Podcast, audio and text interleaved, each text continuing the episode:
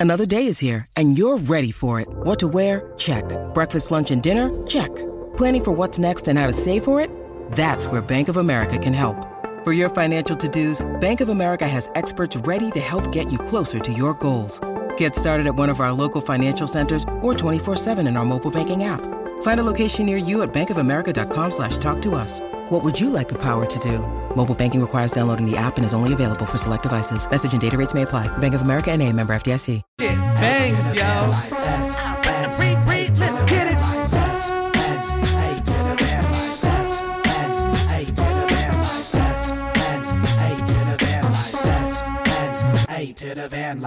What's up, guys, and welcome back to the podcast. I'm Frankie, And I'm Alex. and together we are FNA Van Life. This is the podcast where every week we bring you news from the nomadic community or interviews with other nomads so that you can know what it's really like to live life on the road. First things first, we got to give a huge shout out to our review of the week. This one comes from one of the Groove Girls. It's a five star review. She says, Love your podcast. Found it while building out my own van.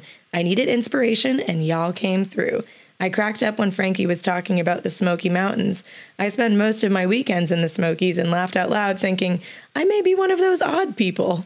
That's awesome. I love that. I'm so glad that we could uh, make you giggle a little bit. And, you know, it's okay to be odd. I'm a little bit weird myself, you know? I like to say I'm unique and one of a kind because that's really the definition of it. There you go. And we're so grateful for your review. And we're so glad that you're finding inspiration through the podcast. And if anybody out there listening is also being inspired by this podcast, be sure to leave a five star review wherever you listen to your episodes. And this week we have a great couple with us. We have Out of This Van, Melanny and Evan. Uh, we've had the opportunity to really like follow them closely over the last four years. We basically started van life right around about the same time. I think they were a little bit after us because they started like during the pandemic or like right after it began. We started right before it began. Um, but they're an amazing couple. They have wonderful t- photography and videography as like you'll see that we say that several times so we really do mean it and they have this dog penelope she's amazing um, yeah they're just an all-around i feel like they're a power couple but they don't even know it yet There you go. And so I think what's really cool, well, we're in the middle of this van build right now. So we're four years into van life and we're into our third vehicle that's Mm-hmm. taken us on this journey. They're still in there first, which Yeah. I think there's a lot to be said for that. and a lot to be said for that ProMaster, you know, and like the fact that they just really enjoyed their build, you know, and I, I think that the way that they travel might be a little bit different than ours. Like they go on these like eight month travels and then they kind of make their way back to Sedona and they They have family they have there fa- and they can hang there. out. Yeah, same for like in Atlanta, Georgia, or whatever. They also have family over there. I think it's Atlanta, Georgia.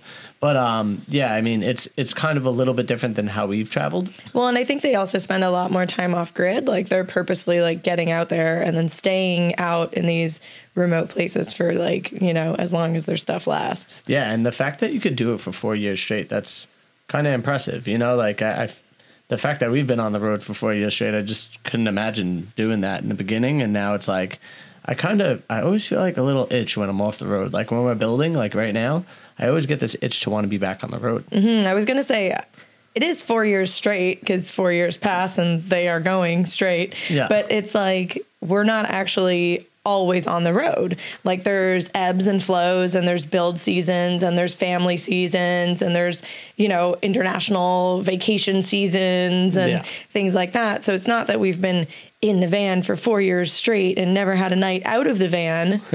or like never left the van. Right. Imagine four years and never leave the van. Somebody would have to deliver you food all the time. You're just like at the grocery store parking lot like, mm-hmm. "Excuse me, can you throw me some bananas?" I'm not allowed to leave this van. I'm doing a four year challenge. That would be an interesting challenge just to be like, I would go crazy. I think everybody would because you would have zero exercise. like you would just open the slider door and stick your head out and be like,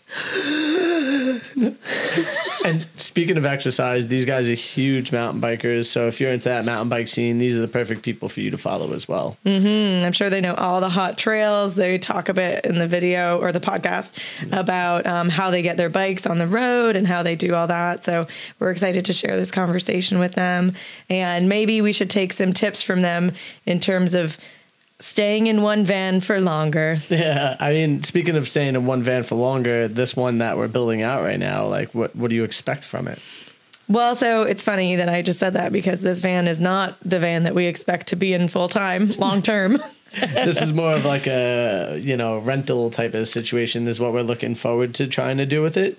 Maybe we get to do a couple trips in it ourselves when it's not being rented and just like make sure the space works well for the person renting it. Mm-hmm. and uh, yeah go from there. But um what like we're about I feel like we're about halfway done with the build aspect of it ish, somewhere around there. Yeah, we've put out some videos about like classic RVs and things like that because it is a 1985, and so that does come with a particular set of challenges. Oh yeah. Um, we've had some engine issues. We've had more like leak water issues than we anticipated. We've, you know, we start looking at the way that they've constructed things and realize that like, wow, they were very bad carpenters. yeah, I mean the people before definitely did not do a great job. Yeah. You know, they, they did make it look nice, like lipstick on a pig, you know, type of thing. But uh, yeah, the, the job was not well done. Things were not level in any type of way. Uh, like even the way that they built the jaws were very janky. So if you put a little bit of weight in them, they're gonna fall apart. Well, and like the wood seams, like a ninety degree angle, was literally like falling, stretching apart. There was like two little staples holding the entire board together, and you're like, well, that seems sturdy. They definitely made some not so great choices. I feel like, yeah, uh, you know, once again, that goes back to knowledge. And the girl that, or the lady, I should say, not girl, but the lady that was building it or that said that she did the carpentry work said that she does some DIY projects, but this was like the first time she's tackled something like this. Mm-hmm. And that's not to say you can't build a beautiful van with no experience, but you do have to do some research beforehand and getting the right tools and getting the right materials makes a world of difference. Even if you have to spend a little bit extra money to get yourself set up, the product in the end will be 10 times better. Yeah, and I got to say that there is a difference between building like a van like the way that we have in the past compared to building something inside a fiberglass shell. Like you just don't have the same structural points. You know, Yeah. like you you only have so much wood to work with that's it like attached to the uh, fiberglass in some type of way, whether it's like kind of all just crammed together and smushed together to create, you know, a strong holding point. You know, it's kind of pinned in between certain places so that way you don't have to worry about it coming apart. Yeah, it's going to be interesting when we start having to pull or like reaffix those front walls. And yeah, so we've got a lot of work ahead of us with this van build project, but it is going to be a transitional van. And then we still really haven't figured out what our next project is going to be. Mm-hmm. So stay tuned for that. What do you think? Maybe box truck, maybe van? I mean, what what are you thinking? Yeah, I honestly, I'm really, I don't know. Oof. I'm I in, saw like, some a bread big trucks out there, some step vans, you know? I feel like we just need something with a reliable engine. yeah, at this point, that's really what Yeah, our other for. friends who we'll have on the podcast um, here shortly, they just got a box truck and they spent months making a beautiful home in the back. And now on their first adventure in it, it's breakdown after breakdown after breakdown. So Yeah. you really have to make sure that the engine that you're getting is the most important, strong thing. And like all the other stuff is like merely aesthetics, right? Yeah, for sure. Yeah. And speaking of reliable, uh, I think Evan and Melanny are definitely a reliable source that you could go to. So we'll definitely have everything linked down below. But let's let's just jump right into this conversation with them. Evan and Melanny, we're so excited to have you guys on the podcast today. Um, we met you first in Alaska two summers Yes. ago, which is Yes. Crazy. On our random riverbank, uh, we have a mutual friend in the Fenimores, and the so that glacier. was really great. And then we ran into you again in Sedona. Um, but so we're finally having you on the podcast, and we're so excited to chat because we feel like your guys' story is really great, and we're excited to share it with everybody. So why don't you take us back to kind of like pre van life? You know, what did your life look like before? What were you doing? What kind of like inspired this like grand adventure that you find yourselves on now? Yeah, uh, pre van life, we would have Back never. in our day. well, pre van life, we would have never expected to meet people that we only knew from the internet all the way in Alaska when we started our journey in Atlanta, Georgia. so life before van life was entirely different for us. Um, we both got our degrees in accounting. Um, and then we went straight from school into full time work and offices. We immediately bought a house. Um, at the time, it was more affordable in Georgia. Now we couldn't buy that house. Yeah. um, and we kind of just like three years into full time work and just like being on the hamster wheel from the moment you enter school, um, we started to realize that we were getting a little tired and burnt out and we were starting to like explore more outdoor activities as hobbies and realizing we didn't really have time for that um, with the current lifestyle that we had especially like being homeowners first time homeowners and there were renovations involved and just like our time was being occupied in places that we didn't want it to be We were 100% working for the weekend. yes Yeah. That's what we were doing. yeah. Um, before we, before I went into grad school, we did like this big camping trip for the summer, um, out in California and Utah, and that was the first time we ever went camping.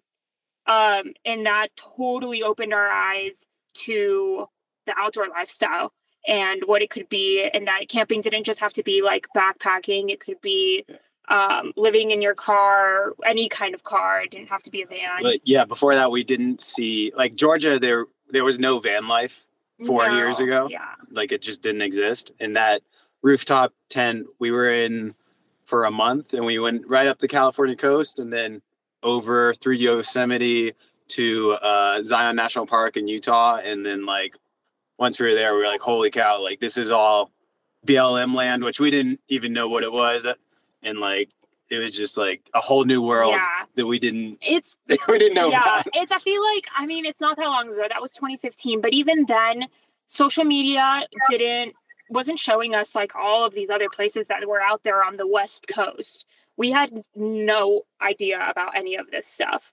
Um and so I mean we couldn't like call it quits at that point. Like we couldn't be like, okay, well let's just continue because we I had grad school, he had work, like we had lives We to get back to we didn't have any. and we had no we money. didn't have that much money. like Yeah. that that money that month of gas money was enough. Yeah. Like, so was- anyway, fast forward three, four years, uh, like three years into having the house, we are like, okay, I think let's put a halt on renovations and like going out um, and doing like more lavish uh, vacations. By lavish, I mean like driving down to Florida. we, we never went on vacation really, except Yeah. for like with family. Like it was just like if there's a family trip, we're going, but we're not gonna go. Whatever, spend some money on. something. anyway, so we yeah, we started saving up um and kind of like talking between ourselves more about like what about what if we got a van? And the crazy thing too is the point like our inspiration like people out there who were inspiring us for van life, it was like three people, like three different accounts. It wasn't what it is now. Um and they weren't really even in vans like this one. It was like uh uh I don't know. So Brianna Madia was one of those people. Madia. I don't know. Hearn. Oh, and Abby Hearn, yeah. Yeah. Anyway, we started saving up, uh, and then we like talked about it more. I kept pushing it off because I- obviously, like, it was a totally different lifestyle change, and I was nervous to like leave a career.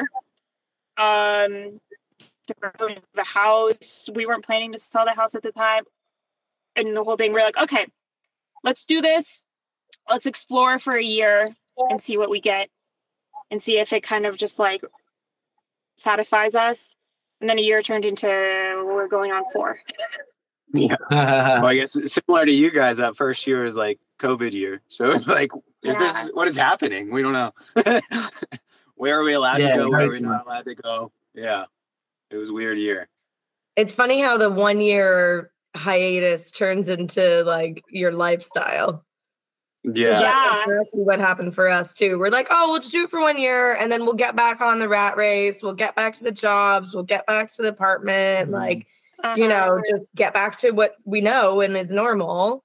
And now what we know and is normal is a complete 180 from what it was four years ago. Mhm. Yeah, that too. Like so much change that even if we tried to go back to our quote unquote like past lives, it's just a completely different environment. We have to stop for a second. I know. I We need to a- charge my phone in real quick. We have a low It's ba- battery. on it's like flashing at you, like I'm dying. Like, oh, no. Please hook me up. also, kind of that's like how van life is. You always gotta monitor batteries. Yeah, oh yeah, definitely. One thing that makes me think of like for us being on the road, trying to figure it out, like realizing that this is the lifestyle we want to live. We were fortunate enough to like start the YouTube channel and you know start having an income through that, and you know realizing oh snap, we made like pretty good money in the first couple months we would do like really like digging in and doing it, and then we realized okay we can make a lifestyle out of this, and so Mhm. that's kind of where we dug in and we started creating like the social media presence and like working on all the different platforms to really create a brand and a way to you know stay on the road what was it that you guys did uh to to keep yourself on the road and like to be able to be financially responsible Yeah, I, I, think mean, we're always still trying to figure out like how yeah, to stay on the road longer. I Yeah. guess. Um, like stretch the money as far as it can go. So because our original plan was only a year, um, and it wasn't until like the last couple months where we were like, actually, let's make this longer. Um, that we decided, okay, well, because it's only a year, let's just not work, period. Let's just live off of savings. Our jobs were like big corporate fancy jobs. So they, I mean, they made us good money straight out of college. Um, so that first year, we started a YouTube channel and the whole thing. I think we were monetized and I mean, it was kind of just for fun. We were just doing stuff to document the fun lifestyle. And then come year two, we started kind of like getting more focused on the YouTube and photography and just bringing in a little bit of income there. Uh, again, still mostly relying on savings. And then, yeah, as each year goes by, we're just we're we become a lot more focused on photography and videography. yeah, now we're like probably eighty percent into like brand work specifically, and then the twenty percent is like YouTube, uh, affiliate links, things like that. Yeah. Uh, Mm. Just the- for us, the YouTube wasn't making the money that the brands bring in. So Yeah. that's just we're hoping one day that it evens out and the Yeah. YouTube kind of goes up and we can kind of do like whatever we want. Yeah. But um yeah, like for whatever reason, reels and And most photos for websites and yeah. things like and that. most people don't realize that YouTube takes a lot of time. Uh, Mm-hmm. Yeah, I mean, obviously like not you only to film it, but to edit it. yeah, you guys are are killing it with like how how much you're able to film and edit. Mhm. And obviously you guys know too, like you're also so far behind at the same time. Like yeah, ours it's always so hard to stay on track, our YouTube's in Vancouver Island. Uh, which is last summer. so, like we did hop around a little bit though. it's it's it's yeah it it comes out when it comes out Yeah, of course, we totally get that. And like, I do want to say, like, your videography skills and your photography s- skills are like in a league of their own. Like, I would Oh, say that thank you. your Thank you, guys' yeah. video stuff and uh, picture quality Like is like cinematography. cinematography is leaps and bounds beyond what we do. Like, it, it's very, very beautiful. Mhm. And I will Thank also say that I think people, well, like for our experience, anyways, I won't talk for everybody, but for us, YouTube is also one of the smaller components of our like breakdown of, you know, if How much money we 100%, whatever, like Yeah. maybe 20 to 30% is coming from YouTube Mhm. because Yeah. it's so Yeah. volatile too. And then now yeah that they've that's true the shorts, then a lot of the Mhm. money is funneling there. And Mhm. so like I saw a statistic recently that like most creators are seeing 40% lower revenue From than they were from like a year ago, even with like the same views, because Yeah. YouTube is changing. And so you're supposed to change with the platform, but Mhm. like to make any money on shorts, you need to have like a million views. And it's just yeah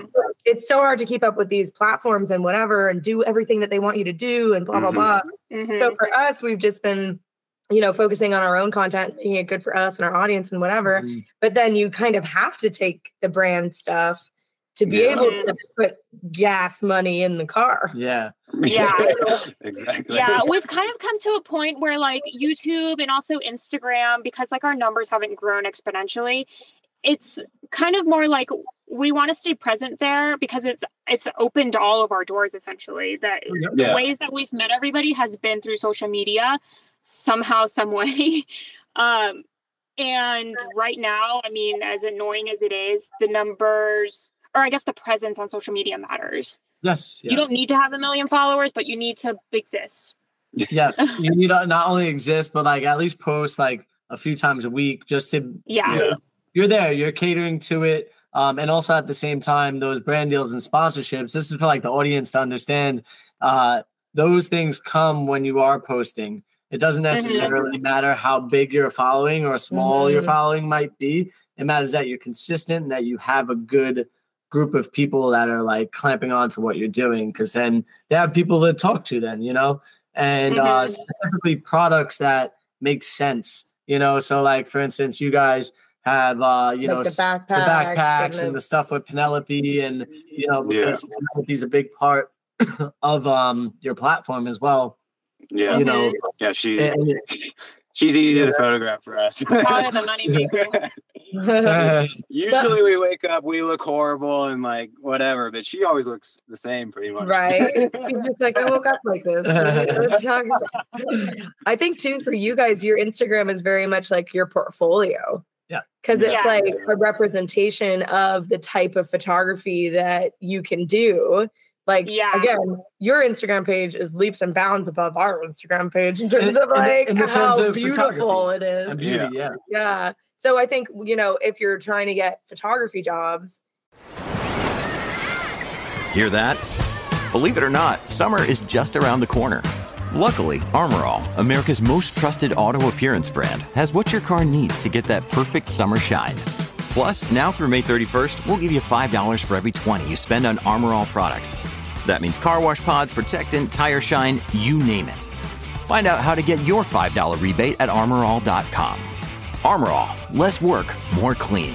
Terms apply. Mhm. Instagram is a photography platform. And so you have to have Yeah. a presence on there. And that's like your calling card, basically.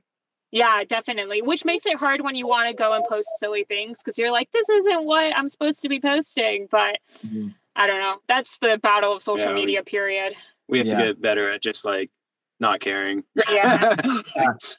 Well, you could always utilize like the beautiful photo, like as the thumbnail. You know what I mean of it, Yeah. or Yeah. like the standstill uh, when somebody's going through your profile, but then have the silliness behind it. You know, it's okay to have both, and I think that we could both learn from each other because I think ours is more silly and stupid than but we don't have the beautiful photo you know Yeah. as a thumbnail type of thing where it might be it's a little great bit to have both. yeah. It's always fun to and engaging to You guys bring in an amazing Yeah. community by having that. exactly. Mhm. So let me ask you this. You're both trained accountants, which I would think would be something that you could potentially do remotely or like as a e job or something like that. Is that something that you've thought of or like looked into at all? Or or you're just like so far removed from that world now that you're just not even interested? Uh, I- mean, I would say we definitely thought about like going. I don't know about full time, but like part time hmm uh, back into it just to feel like we have enough money to travel, like even internationally. Yeah. Uh, I think that's probably one of our goals to be able to travel internationally one day. yeah. Uh, but like, it just seems like a lot of work with a dog and like all our Mhm. bikes and all our stuff. Like, Well, it's kind of so when we let, oh, okay. So accounting is like a pretty broad, uh, I guess, career. There's so many like lines within their silos. So, like for example, I was mostly in data analytics within the accounting and audit space, and you were kind of like general accounting, yeah, not like like jack of all trades. yeah. Um. So, if we were to go back, yeah, we'd want to do it part time. I guess we're at a point now where we would go back more like part time, almost full time. But those like year one, two, and three, we didn't want to give up this like free living, uh, making up our own schedule. We didn't have Starlink. That was the biggest factor. yeah, with Starlink, I think it, it's way more feasible. Yeah. Uh, also, well, but then again, if you're working nine to five, you probably want to be in a house, like or an apartment or something. Uh, not necessarily. I don't boondocking. Yeah. because we boondock almost exclusively. We don't Mhm. go to campgrounds, even though I think that's going to have to change when we go east Yeah. because there's just not as much. Um, but I don't. We'll have to find out if we like, you know, staying in a campground for X amount of days. Yeah. Uh, There's also just like a um I don't know. So like I when I left my firm, they offered to get, do either a sabbatical or working online. And it's just like you're expected to be on the clock 24/7 essentially. If something's due by tomorrow and there's still 12 hours worth of work left on it, then you're working all night and that's not really an easy task task to complete when you're living in a van and maybe you need to move locations or you don't have great service there or the weather's not cooperating and it's too hot too cold whatever um so yeah in in that like traditional job sense back then it just didn't make sense to us and the more creative avenues did for photography and videography and also we just like even now, like if if Well, we we're if we're able to go shoot our mountain biking ride, that seems way better yeah than uh, okay. out on the trails or whatever is way more fun than a day sitting at your computer crunching numbers or which 99% of people would agree with that a day Well, spent doing your maybe. hobbies I would say less than that. Like so hobbies, yes. yeah a day spent doing your hobbies is more fun than a day working uh especially for somebody else uh yeah Yeah, like you guys probably know, like there's a million different ways to van life. Like you don't have to travel every day and whatever be a mountain biker or whatever. You don't have to do that. You can you can go and sit in a park. I don't know, Mhm. read a bu- read a book. You know. Yeah, I totally agree. So let's talk about mountain biking because that's been a huge part of your travels.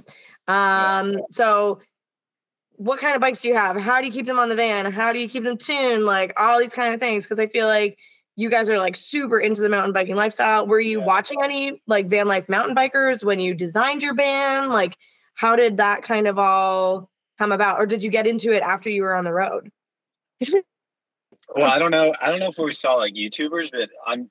I think like just about everyone in that era of building vans have heard of uh, Fallout Far Out Ride. I think Oh, they had like a huge Yeah. website with like overload of information. yeah they were like Um, one of the only websites that we were able to to reliably reference Yeah, Mhm. and they they built a slider uh, under their bed, uh, exact same way I did. Well, I obviously used their blueprint um, to build it. So we have three bikes in here: uh, Santa Cruz and a Yeti, uh, and then another bike just for whoever wants to bike So-.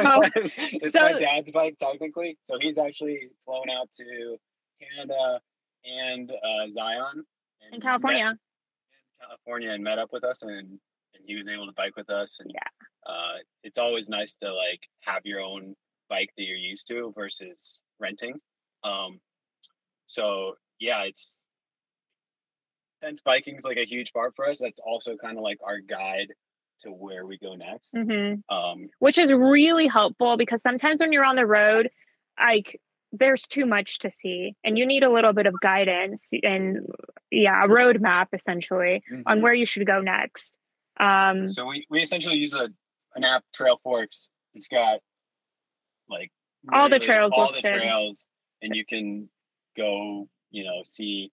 Uh, they have pictures and videos and see like It's what an- they're like beforehand. it's the mountain biking version of AllTrails for Yeah. hiking um yeah so because we built the van in 2019 the whole idea with the third bike for evan's dad was that he was going to fly out to us frequently but then covid hit and then he didn't want to fly out and he lives in atlanta and we were mostly out west and it became a whole thing so now everybody that sees us with a third bike they're like who rides a third bike the dog of course. dumb dumb trailhead joke we get all the time Well, I mean, I think it's kind of cool that you have the third bike because, like, say for instance, we were hanging out and like I like to bike, but I don't have a bike. You know, Yeah. can always like, hey, yo, Frankie, you want to jump on the bike and go for a ride with us? You know, it, it's like a really cool way of being able to like include another person that might be at the trailhead. You know, that just would love to but can't. Like, you create a friendship through that if you wanted to. Yeah. And it's a backup because You broke your bike sometimes I once. break things. Yeah. Mm, So. it's good backup, like because you're a, you're a rough rider. That's why. Melanny's really good, uh, knock on wood, but like she's her bike usually stays in Yeah, in Pretty good good shape. condition. mine. Lots of new parts. Yeah, we were just mountain biking in Colombia, and I had my first, uh, I guess, mechanical. It, well, I got a flat tire, which I never get flat tires. Luckily, we were able to fix it, but it's a massive nail. Whew. How was Colombia, that? the Colombia- country? Yeah, the country. I was watching. Some, Yeah, uh, yeah, in some Colombia. So you flew there. Yeah, Yeah. we flew there. We rented bikes. We got a guide. Um, and like we've never ridden in Colombia, but it was wet and Muddy. and muddy. and- And, it was fun uh, though. It's something we've always wanted to do. Yeah, it, it was an experience for sure, and uh, I think we both fell. Oh, yeah. Just- Yeah. but when you fall in there, you're just like falling into mud, so it's not like as uh, It could have been No, bad. could have been bad. But it was, we were Awful. fine. People probably don't know is Melanny. Um, her parents are both Colombian, so she was born in New York. But we go. I mean, we, I've been to Colombia how many times? Like four or Five. five. Something like Uh, and she used to go like multiple times a year, every year. Yeah. So tell us a little bit about like your homeland. My homeland. Well, I'm not from Colombia, but my parents are. So I was raised Colombian. And all my friends growing up were Colombian, even though we lived in Atlanta. Um, and I've gone back a lot. I speak Spanish. Um, I think also, so I was nervous when we told my parents that we were going to live in a van.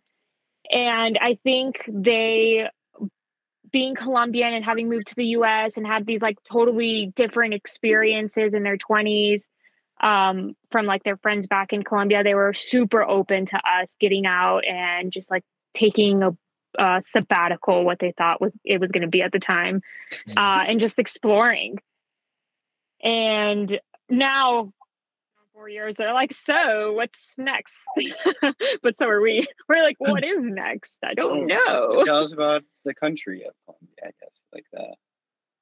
Oh, what do I tell you? This isn't an interview about Colombia. This no, is about it's cool. Like it's different. I feel like most people don't don't realize like I don't know the areas in Colombia. A lot of them are like it's it's the the jungle or rainforest, um, and like it's just so different than like what you would expect. I feel like. Yeah, I think that so because I've gone back to Colombia so many times through through high school, we would go back like at least once a year. Um my parents were like they also did other international travels with me as a kid. I think that also sparked this uh desire to travel even though we're doing it mostly North America at this point. Mhm. Um yeah, I kind of just opened up my appetite for wanting to experience new places and different sceneries. Not so much different cultures. There aren't that many different cultures in North America, excluding Mexico. There are. I mean, if you really think about it, like Georgia has like multiple- California. even Georgia has like multiple cultures within the state. Yeah. Uh, Florida is Yeah, a whole New York nother, too. a whole Yeah. nother place. Like, Yeah. Yeah. But going down to Baja is really fun for me because it's like you're in a totally different country, but I speak Spanish. So yeah, I feel like really confident in making our way around, even though we're driving down sandy roads 99% of the time in like Mhm. uninhabited areas.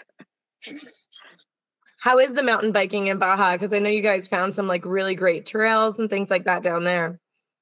Yeah, it's really fun. They um Baja specifically gets a lot of Canadians and Americans and and a lot of them have homes there and they've put a lot of money into building trail systems in in like two or three specific towns.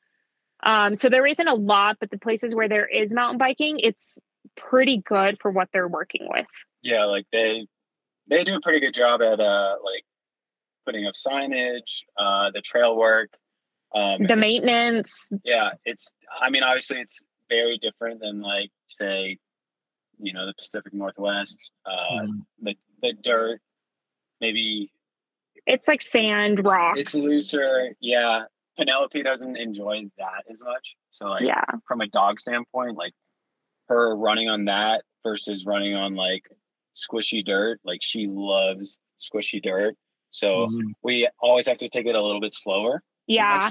But for I mean, in a lot of ways it's nice sort of that way because the the trails there for the almost all of them will parallel the like shoreline. Mm-hmm. So you get the slower you go, the more you get to see the views. That's yeah. one of the really nice things about the trails in Baja. It, they are really, really pretty. Some of them mm. take you up to overlooks where you can see whales. And, yeah.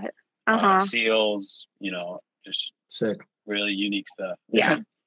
yeah, it's beautiful. So, like, in comparison from Baja to Colombia, like, was the signage good in Colombia as well? and like I'm guessing oh, not, but you know. No. no. the reason we went with a guide is because there is no there, there is no signage. There is no official mountain biking trails. The places that we were riding were like rural country roads where like if you have a really rugged motorcycle, maybe you can kind of get through, but mostly it's foot traffic of like farmers. But, but yeah, but people live out there. Yeah. So, like dogs are also chasing you. Yeah. Uh, barking.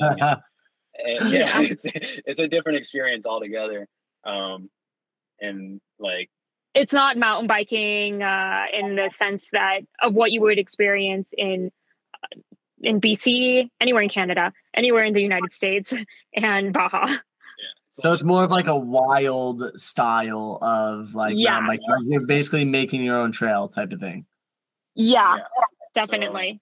So, so there are, but, but there are also some places that have began making like mini bike parks. Uh, not necessarily with like a chairlift, but like they have uh, like what, a truck uh, that'll a take you a up. Truck that'll take yeah. you up. Mm-hmm. Uh, we didn't ride in those ones, uh, but their their community is definitely like beginning to grow rapidly. Yeah. One thing uh, that's huge in South America. Well, I don't want to speak for all of South America. For Colombia, uh, road cycling is huge. Like on Sunday, they always close down the main roads for cyclists and runners to just enjoy the morning on the roads mm with no traffic. It, that reminded uh, me yeah. of uh, Costa Rica when we were driving around through Costa Rica. Almost every single weekend, it felt like that every single cyclist was out, and there would just be like hundreds of them, mm-hmm. just kind of like cruising down the the highway, you know, because yeah. like Highway One. And it's just wild to see because like i don't know when you think about other countries before traveling or at least for me i just didn't think they did the same exact things. You know you know it's like people in north america and even sometimes they do it even more yeah they're all like higher. geared out with like the spandex and the like aerodynamic helmets and the skinny wheels and like you're like yeah. dang people are set up yeah yeah some of some of them are like I mean, some of them are pros almost. Some of the best athletes come out of uh, road cyclists come out of Colombia. Yeah, we got. Um, I don't know what year, but a few few years back, uh, Colombian won the Tour de France, which was like Beautiful. dope.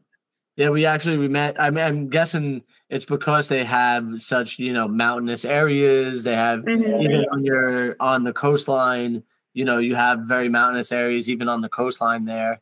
So you have yeah. you know this um ability like you have to climb you know elevations and stuff where yeah. if you're from like the east coast of the united states there's not as much you know climbing hills if you're doing that type of cycling yeah and most of the cities are at a higher elevation uh, mm-hmm. which always helps with lungs yeah, yeah like uh yeah many so like they grow a bunch of coffee there and i think you can grow coffee at like what 5,000 feet. 5,000 feet. So a lot of the cities are like just above or right around that uh, coffee growing um, yeah elevation. It's really pretty.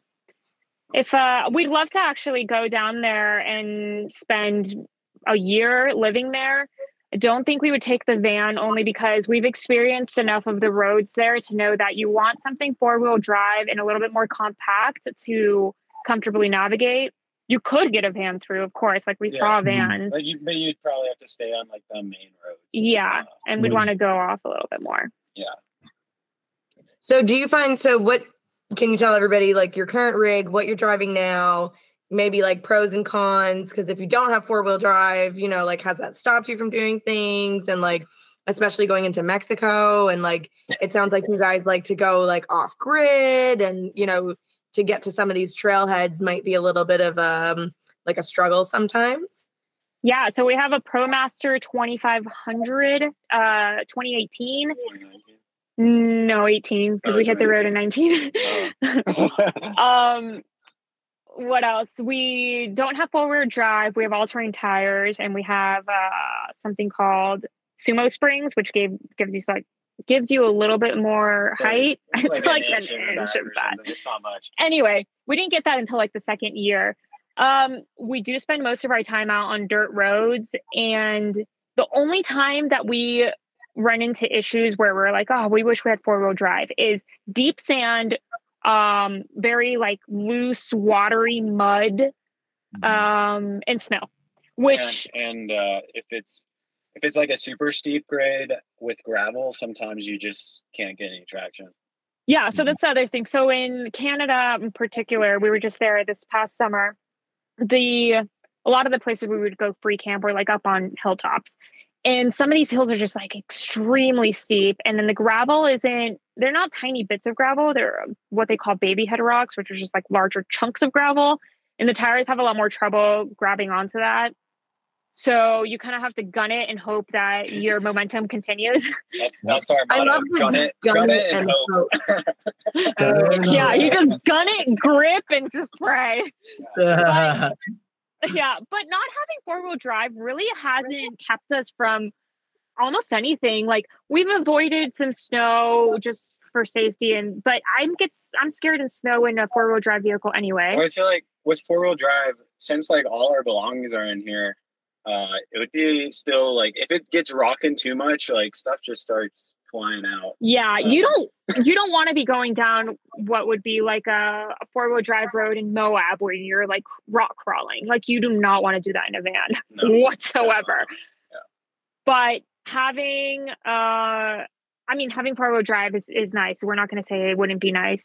No, yeah. So like, I don't know. Eventually, it a dream like scenario would be uh like a fifth wheel with a four wheel drive vehicle that you could detach at camp and then take it off and do whatever you want. That of course comes with its challenges of towing around a fifth wheel, but uh because it's nice to just have like this compact vehicle to park anywhere when you pull up to like a grocery store, for example. But mm-hmm. it's nice that the ProMaster is front wheel drive. So that has actually, I mean, I think it's better than real real rear wheel drive in the scenarios that we put ourselves into. Yeah, but, but you guys are building out something new, right? Yeah, we uh we have no wheel drive right now. yeah. no wheel drive. I mean we do, but we don't. You know, it's uh it's a complicated situation. It's Uh, a wheel drive. It's got limited power. Yeah, well, so it will get us up like any hill basically at just in a low gear. Very slowly. Like we would be doing 15 miles an hour max, you know. yeah. If I mean, if it gets you there, it gets you there. Yeah, like we were climbing mountains in Wyoming and whatnot, and it didn't get us there. That's the thing. Uh, it it was making it up the mountain ranges, and it was doing fine, and then it burnt all the oil up, and um, we spun the bearings on the engine, and that was the end of that engine. Oh my God. So then we got the vehicle towed from Wyoming to Tennessee to uh, you know Tio Ventura. no. Uh, so it's like Chase and Marie Jose. They're they're another couple that travels on the road. They just had a baby, but they have a place Okay. in Tennessee where they built a garage, and uh, they had a cherry picker there. So I hit them up. They're some of our close friends, and we asked for help. You know, in the sense of could I use your cherry picker and your garage to uh, swap an engine out? And they were like, Uh-huh. "Of course, we got you guys. We totally down to help you." You know, in that sense and uh, Chase helped me, and his father helped me in like helping getting the engine out and in and making sure the startup was good on it and stuff like that. And uh, yeah, luckily we had them in our corner um, to like get us into that space. And we've been driving it since. And today was actually our first issue with it. Uh, well, second issue with it since the new engine. The first, the first issue with the new engine was dr- we were we just got done breaking the engine in and getting it ready for the first drive from Tennessee to Florida. And as we're driving to like Florida, within an hour and a half, we the engine, the check engine light comes on and it stalls. And I'm like, oh man, here we go. So I break out my multimeter and I check the battery and I can tell the battery's low. So I'm like, oh, I guess maybe our alternator is not charging our battery. Jump it, get it to jump, and then check it. And we're pulling 12 6. So our alternator's not working properly. So we call up the closest O'Reilly's. Luckily, that O'Reilly's was less than a mile away. Next exit, we had to get off. So we chug a chug a chugged all the way to that O'Reilly's, and they were fortunate enough to get us a uh, uh, A new a new alternator. alternator that day in the next hour or And so. we put it in in the parking lot. but it wasn't just in Wow. the parking lot; it was having It didn't to fit it right. didn't fit, so I had to shave down with a file, with a metal file. I had to Uh-huh. down the piece that went into the bracket. So I shaved it down just enough. That took about a half hour of shaving to get it to fit in, and then bam, she started right up, and we were good to go.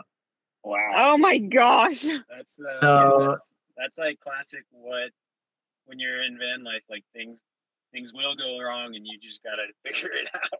Yeah, Yeah. we've had a couple parking lot uh, empty out the whole garage, figure out what's happening to electrical Yeah. uh, scenarios. Not Yes. too many, luckily. no, it was mostly early on. We've also had like a leak in our shower early on, but knock on wood that things continue to go well. Have that has that been your biggest challenges with the build? Like, because you guys did your build yourself. When you need mealtime inspiration, it's worth shopping Kroger, where you'll find over 30,000 mouthwatering choices that excite your inner foodie. And no matter what tasty choice you make, you'll enjoy our everyday low prices, plus extra ways to save, like digital coupons worth over $600 each week. You can also save up to $1 off per gallon at the pump with fuel points. More savings and more inspiring flavors make shopping Kroger worth it every time. Kroger, fresh for everyone. Fuel restrictions apply. We did. Uh, my grandpa is, he was like an engineer and like woodworker. He's kind of a jack of all trades. So he helped us a ton with the stuff that we didn't understand, like electrical. And well, sort of. well, I kind of was like, here's all the things Still- I want to connect. How do yeah. I connect them? Far, far ride helped us a ton with the electrical, and he was like, "Yeah, this will work." yeah. Um, and then, well, your her dad helped us a ton. Like literally, it was like a group family effort. affair, Like, we yeah. were out there. It was kind of fun actually, though, because like we were literally out there till like nine o'clock some nights, just like sitting in the van talking about what we need to do next. Yeah, yeah. So my parents helped a lot. Luckily, they had most of like the tools that we needed. Um, so we did the first half of our build at our house and the second half at theirs. Um, and yeah, I mean, our I don't want to like jinx anything, but luckily our luckily our van really hasn't given us many issues considering we're on year four. We're We- heading into year four. We four. probably added like fifty pounds of glue, uh, just like keep re-gluing things down. yeah, but, super like, glue is your best friend. Other than that, we're lucky. Yeah. Um, yeah, I mean, like we had a couple little like electrical things here and there, like our um, what's that called? Battery to battery gave out like Right. after year yeah. two. Yeah, our battery battery lasted like two and a half years. Is it the one- Renogy DC to Yeah. DC? Yeah, Yeah, they give out. yeah. Uh, but the new one, I got the, I guess the amperage higher, and it seems to be working way better. So Our biggest Cool. problem in the van, actually, which nobody ever talks about this, is mice. you so know, we never had that issue. Not with the van, at least, Really? uh, or the vans that we had. But please tell us more because I love these stories. So maybe for a while there, there was like a one year period where like once a month we would get a mouse in our van and from what we could tell, it happened mostly when we were in desert climates.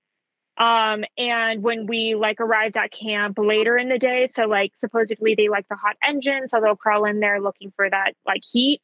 Uh, so it'd be like generally a cold desert night, and they would hop into the warm engine area. We have no idea where they're coming in through because we have looked everywhere for even the smallest holes.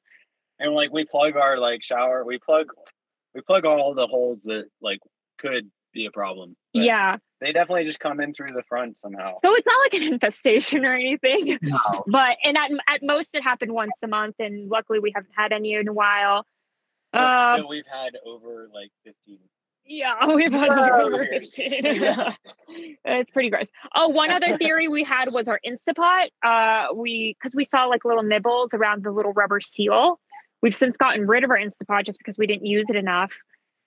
And we haven't had a mouse since, I don't think. Uh, Maybe once. At least had one. Maybe since, once. but, uh, You would think with Yeah. the smell of I your know. dog that they might not be interested in your van.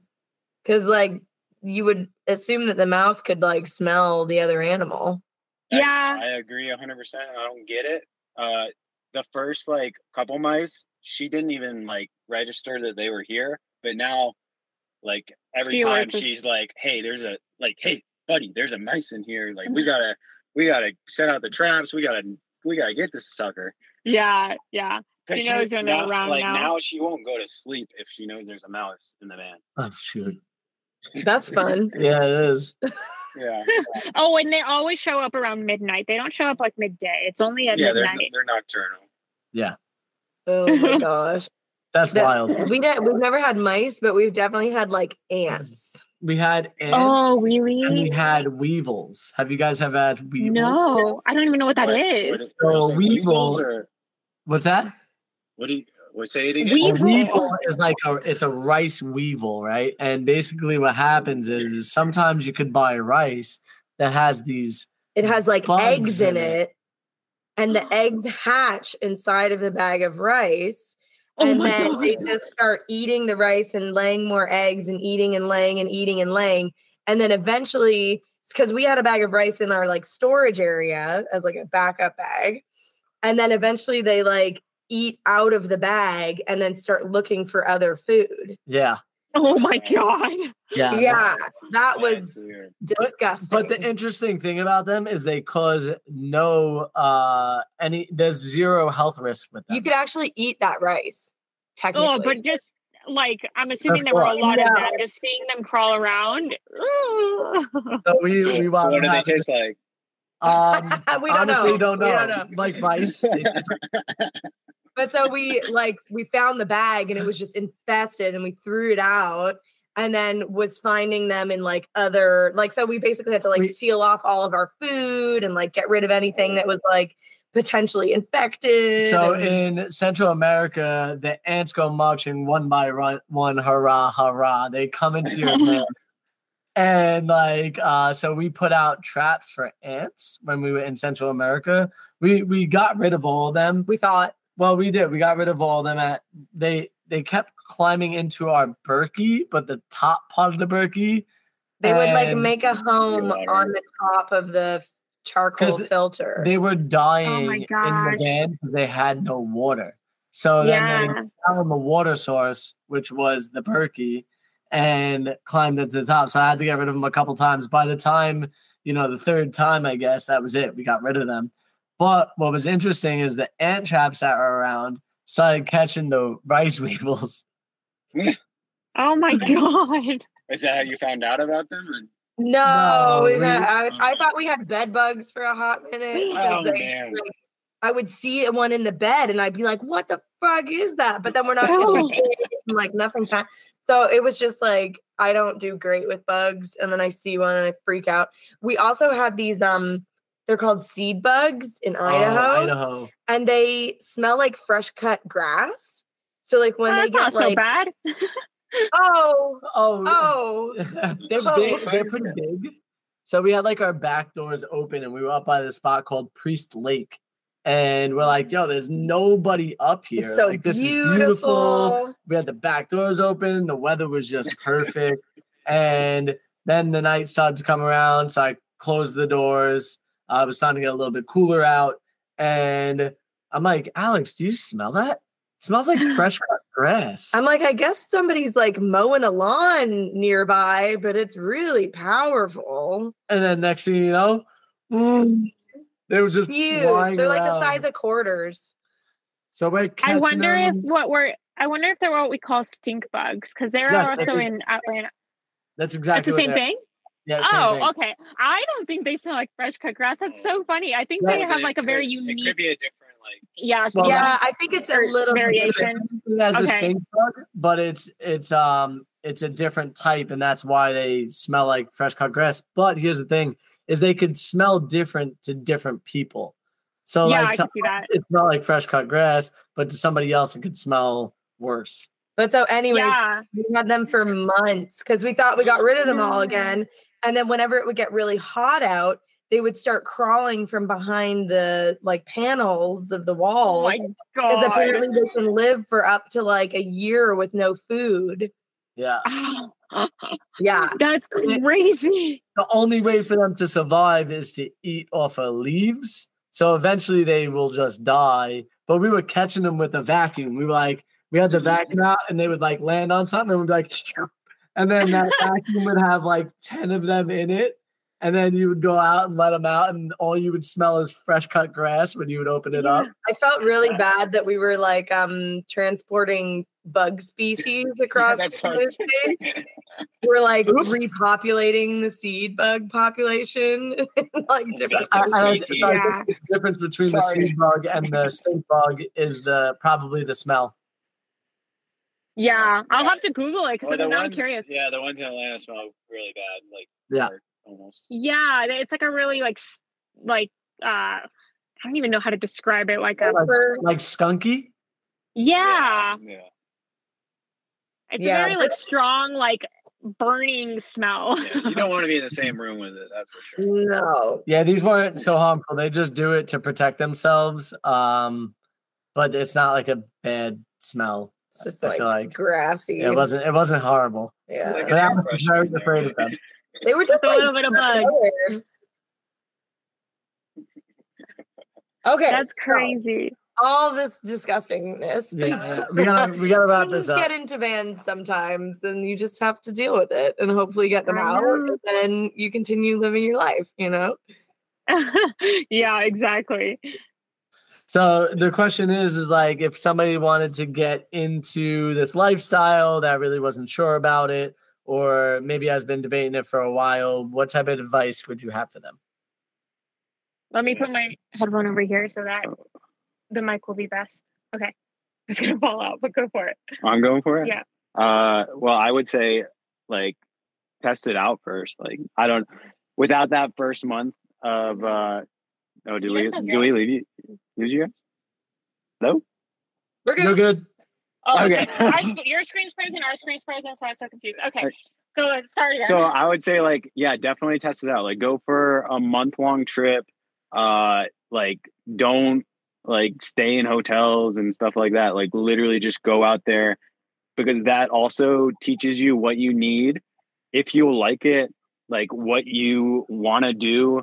Um you know, if if you want to hike, you know how to find hikes, uh what areas you like Um, now there's so many ways to get out on the road that don't require a van to kind of like get your feet wet. Like you can do a rooftop tent. You can buy um, those cool mattresses that like conform to the shape of your back seat. Um, there's things like Dometic fridges where you don't need to like carry around a cooler with melting ice all day. um, so there's just so many ways to kind of like learn what the lifestyle is like before fully investing in in a whole nother vehicle and uh, potentially even like selling or getting rid of whatever home you're living in. Um, and there's so like for us, is for example on YouTube, there's obviously downsides to van life, but it's really hard to film those downsides because you yourself are like in in a struggle and you don't want to film that. You're not like in a headspace to film that. Um, and so that stuff doesn't make it out online and then people that are fantasizing about van life don't see it and won't know about it until they live it themselves. Um, so I, yeah, I think it has to be something that you kind of like dip your toes into first. And there are a lot of benefits to it, but it's not a lifestyle for everybody. Totally agreed. I think that's amazing advice. Uh, we want to thank you guys so much for coming on the show today. You guys are amazing. We're so happy that we got to meet on the road and we can't wait for our pets to cross again one day. If you wind up on the east coast of Canada, please just let us know. We would love to to hang out. And uh, we're gonna link everything uh, out of this van down below so everybody could go check out your stuff. And uh, we hope you guys continue your success in what you do and keep doing what you're doing because we love we love seeing it. We love seeing your photography and your videography. And yeah, couldn't couldn't say any more good things about you. Thanks, guys. And we may make our way up to the Northeast. So um, maybe Evan says, How are the fires doing over there in Uh, the- Ontario? You're in the- Ontario, right? It's all good now. Like uh, at least we haven't had bad Okay. activity for the last couple days. Okay, good. Yeah, so we might make our way up towards the Northeast uh, and like later fall, or not fall, summer. Yep, and um, maybe we'll run into you. If not, then good luck with the new baby on the way, and we can't wait to continue seeing updates about this. Absolutely loved catching up with Evan and Melanny. I feel like this podcast is sometimes an excuse for us to like get in touch with our friends and just be like, "Hey, I haven't seen you in a while. How's it going?" Speaking of the last time we seen them, we we saw them randomly in Sedona. That was really cool, just like on a trailhead, and we went on an epic adventure with them and with um oh The Fenimores. No Crux and Beta When? when we Oh, when in we were Sedona. I'm yeah. still thinking about Alaska. Yeah, I yeah. keep forgetting that we saw them also in Sedona. We keep like looping each other. yeah. It said literally at the beginning of that in Sedona. The last I'm time we seen pregnant. them, yeah. Give me a break. so the last time we saw them, we saw them in Sedona with Crux and Beta. We went on an epic hike. They took us to a couple spots that like only if you're from there you know them. And that was really cool. I remember just like standing on the ledge, and then like a couple days later or so, they just started sending us like these epic photos of being out there, and that was incredible. It's always great when we get to have the opportunity to have the dogs out there together too. So I, I really love that aspect to it.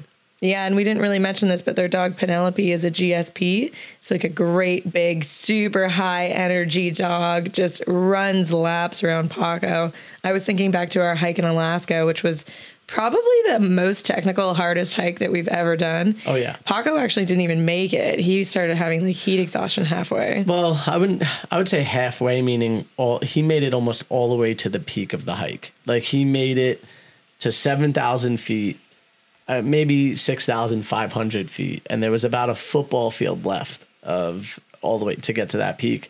But Paco was so exhausted from running with Levi and and Penelope that he just he couldn't make it. You know, he was starting to get heat exhaustion. Luckily, we had water for him. We were like split, making him drink it off a finger. We were like sticking it mm-hmm. in his mouth It was so scary, honestly. about 45 minutes of just like him being so exhausted and then I and then he like trampled down. Like he was like, okay, I'm good. And then he like walked the whole way back. And we were like, what? yeah I put him in the bag for a little while and you could see he was still tired but we got him like eat a little bit of food and whatever and then next thing you know poof, off and down the rocks he went. So realistically he probably made it at like four out of five like four out of five you know all the way through the hike Yeah. that that you know one fifth he didn't make it Yeah, but if you are someone who's considering having a really high energy dog like a GSP in the van, they are definitely a couple that you'll want to like talk to and reach out to because it's definitely a whole different ball game. Like for us and Paco, who's a 15 pound Chihuahua mix, if you haven't seen him on our Instagram or on the YouTube, um, he's like a little guy, and yeah, he needs exercise, but like not that much.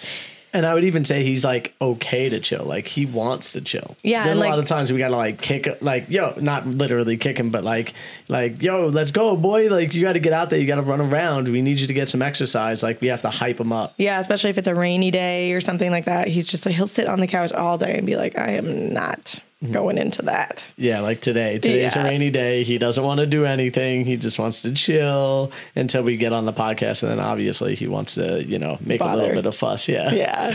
But yeah, so it's definitely a different challenge. Like even our other friends who we've mentioned a couple times in this chat, the Fenimores, they have a very active dog. And so I Mhm. know that that was really stressful and challenging for them as well. So it's definitely something to consider when you're moving into a van. Like what kind of dog do you have and how are they going to manage life on the road? Because like, yeah, you can do these epic hikes and get out to beautiful places and all of that. But there's going to be times where you're in the Walmart parking lot or you're, you know, at a random rest area or, you know, you're not in these beautiful scenic locations. Like, what do you do then? Yeah, it sounds like that we're gonna have to get Evan and Melanny back on the podcast again. Same with uh Fenimores. It would be great to get them in the podcast and maybe we get like a group of people and we just do like a dog podcast. I think that would be a good one, you know? Mm. Some some that nobody I don't think ever has really done when it comes to travel and uh, van life travel with a dog. Yeah. So if you guys have ideas for shows like that one that you want to hear about, that you have questions about, we're all ears. As you guys know, we did a Q&A last week, but we're always accepting questions. We want to know what you want to know so that we can serve you the best that we possibly can with this podcast. Yeah, so definitely come over to our Instagram, send us a DM, leave a review, whatever it is that you got to do to get that information to us so we can make it happen for you guys. We are at FNA Van Life on all of the platforms, and we're excited to talk with you more.